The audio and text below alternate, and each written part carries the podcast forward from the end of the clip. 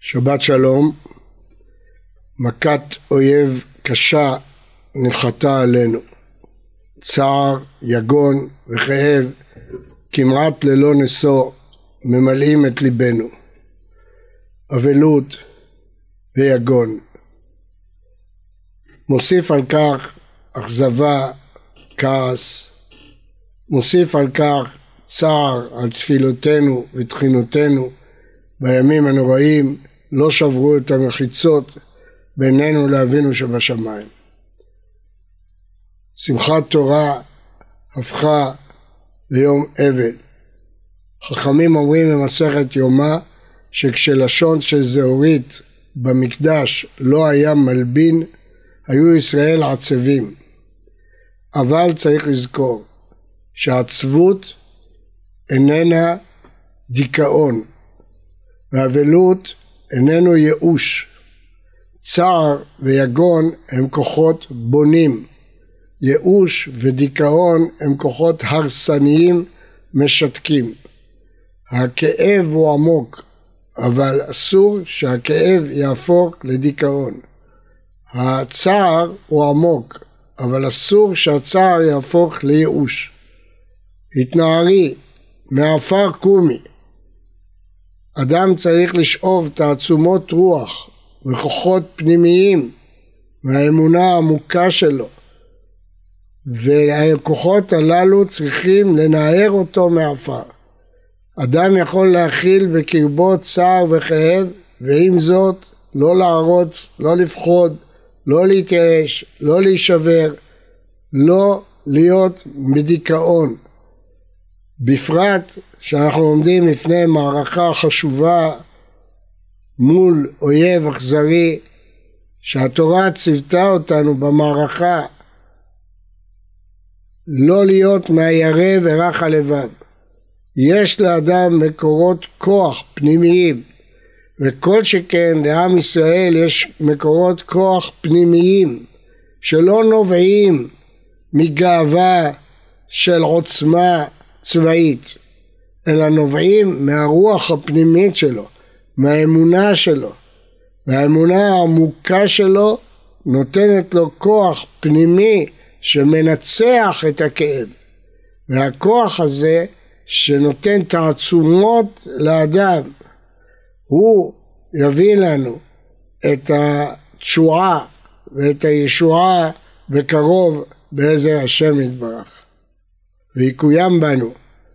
והפכתי אבלם לששון, ונחמתים מיגונם. הפכת מספדי למחול לי, פיתחת שקי ותעזרני שמחה. בראשית, מתחילים מבראשית, שנה טובה, שנה חדשה של קריאת התורה, תשפ"ד, שנה חדשה של שיעורי פרשת שבוע, בכל יום שישי. השיעורים השנה מוקדשים על ידי אליהו הררי וג'וי ומשפחתם לזכרו של זך הנפש והטהור אחיהם אהרון בן איבון הררי זיכרונו לברכה תהא נשמתו צרורה בצרור החיים ויהיו השיעורים במשך השנה לעילוי נשמתו. ספר בראשית כשמו עוסק בראשית, בהתחלות, ראשית העולם, ראשית האדם, ראשית החטא, ראשית התוכחה, ראשית התשובה, ראשית האומה. ולכן ההתבוננות בראשית מאפשרת לנו להבין יסודות שמסבירים לנו בכל נושא את המקור שלו, את הפעם הראשונה שהוא מופיע. הנה מצינו בפרשת בראשית את חטאו של קין, ושם אנחנו מוצאים בפעם היחידה במקרא התייחסות ישירה של הקדוש ברוך הוא לאדם החוטא. נתבונן בתוכן הפרשה. ויהי מקץ ימים ויבא קין מפרי האדמה מנחה להשם. והבל הביא גם הוא מבכורות צונו וחלביהם. ואיש השם אל הבל ואל מנחתו, ואל קין ואל מנחתו לא שעה.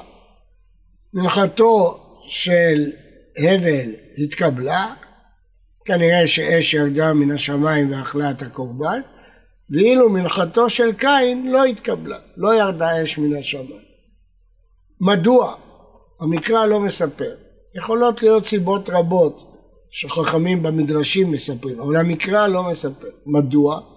מכיוון שאין זה משנה לגבי התוכן והמסר של הסיפור. אילו הנימוק היה משנה, התורה הייתה אומרת אותו. כיוון שהנימוק לא משנה לגבי המסר, התורה לא אומרת מדוע זה קרה. כי התורה לא רוצה לעסוק בשאלה מדוע לא התקבלה מנחתו של קין, אלא איך הגיב קין לעובדה שמנחתו לא התקבלה. בזה התורה רוצה להתרכז. והנה נאמר, וייחר לקין מאוד, ויפלו פניו. ויאמר השם אל קין, למה חרא לך? ולמה נפלו פניך? לכאורה, השאלה הזאת איננה מובנת. מדוע השם שואל אותו למה חרא לך? הוא כעס שמנחתו לא התקבלה, הוא רוצה להיות עובד השם, הוא רוצה להביא קורבן להשם, ומנחתו לא מתקבלת. אז ברור שפניו נפלו, אבל השאלה הנשאלת, האם פניו נפלו מפני שמנחתו לא התקבלה, או מפני הקנאה שמנחתו של הבל כן התקבלה? התקבלה. את זה נדע בהמשך. אבל הקדוש ברוך הוא ששואל אותו, למה חרה לך? ולמה נפלו פניך? הוא יודע למה חרה לו. אלא התשובה היא, גם כשאדם רוצה לתקן, אסור שיפלו פניו. הפנים של האדם הם צלם האלוקים שלו. ואסור בשום אופן שפניו יפלו, שהוא יגיע לייאוש, שהוא יגיע לדכדוך. כי מכאן הוא לא יוכל לתקן, הוא יוכל רק להמשיך ולהידרדר. וזה מה שאומר לו השם. למה חר לך ולמה נפלו פניך? הלא אם תיטיב, שאת. ואם לא תיטיב, לפתח אתה תרובץ, ואליך תשוקתו, ואתה תמשול בו. זאת הפעם היחידה במקרא שאנחנו מוצאים התייחסות ישירה של הקדוש ברוך הוא להתנהגות האדם בשעת החטא. והקדוש ברוך הוא אומר לו, למה חרא לך? זה לא התגובה הנכונה שצריכה להיות כשמלחמתך לא התקבלה. הלא אם תטיב, שאת, תבין שאם מלחמתך לא התקבלה, כנראה שהייתה סיבה. תחפש אותה, תפשפש במעשיך, תתקן אותה, ושאת, תמשיך הלאה. ואם לא תטיב, לפתח אתה תרובץ. אם אתה תמשיך בהידרדרות הזאת שנפלו פניך בקנאתך באחיך, אתה תידרדר לעוד חטא, חמור הרבה יותר. לפתח, מחכה לך, חטאת רובץ, חטא גדול רובץ על פתחך. כלומר, כשאדם מרגיש שמנחתו לא התקבלה, התגובה שפניו יפלו איננה נכונה. התגובה הנכונה היא להבין מה יתאונן אדם חי? גבר על חטאיו, נחפשה דרכינו ונחקורה ונשובה על השם, כמו שאומר אה, המקונן באיכה. נתבונן, נחקורה, נבדוק מה קרה, מה יתאונן אדם חי. אדם לא צריך להתאונן, הוא חי, הוא יכול לתקן. אומר המדרש דיו שהוא חי. אם הוא חי, הוא יכול להמשיך לתקן, לפעול, לעשות, לא להתאונן, חרא לו, נפלו פניו, זה לא ייתן לו שום דבר. ואומר לו הקדוש ברוך הוא את המשפט הבא, שהוא משפט מפתח, ואליך תשוקתו, ואתה תמשול בו. תדע לך, עץ הרע משתוקק להפיל אותך, אבל אתה תמשול בו, אומר רש"י שתי מילים, אם תרצה. אם תרצה אתה יכול לשלוט בעץ הרע. המצב הוא איננו שאתה בהכרח חייב להידרדר ועץ הרע שולט בך, הוא משתוקק לדרדר אותך, ואם תלך בדרך הזאת שפניך יפלו ותתייאש ותהיה מדוכדך, החטא רובץ אליך, החטא הבא כבר מחכה בפתח. אבל אתה תמשול בו אם תרצה, אתה המושל. אומר דוד המלך, אלה דברי דוד האחרונים. נאום הגבר הוקם על, ומה הוא אומר שם? מושל באדם צדיק. מי זה צדיק? מי שמושל. אבל מי זה מושל? לא מי שמושל על הארצות, דוד המלך הבין כבר. לא מי שמנצח במלחמות. מושל באדם יראת אלוקים. זה, אלה דברי דוד האחרונים. מהו מושל? מושל זה יראת אלוקים, זה שנאמר בו. ואתה תמשול בו. לאדם יש כוח בחירה למשול. היצר לא יפיל אותו בהכרח, הוא משתוקק להפיל אותו, אבל כוח ההחלטה נתון בידי אדם, ואתה תמשול בו. והנה, קרה מה שחששו מפניו. קין לא קיים עם תטיב שאת, המשיך להידרדר עד שהוא הגיע למצב שהוא הורג את אחיו, את הבל. למה? לא כתוב. ויקום קין אל הבל אחיו ויהרגהו. אבל אנחנו רואים פה איך מתוך כך שחרה לו ונפלו פניו, שהוא הגיב תגובה לא נכונה לכך שהקורבן שלו לא יתקבל, הוא הידרדר לחטא החמור של שפיכות דמים, שהוא הרג את אחיו, את הבל.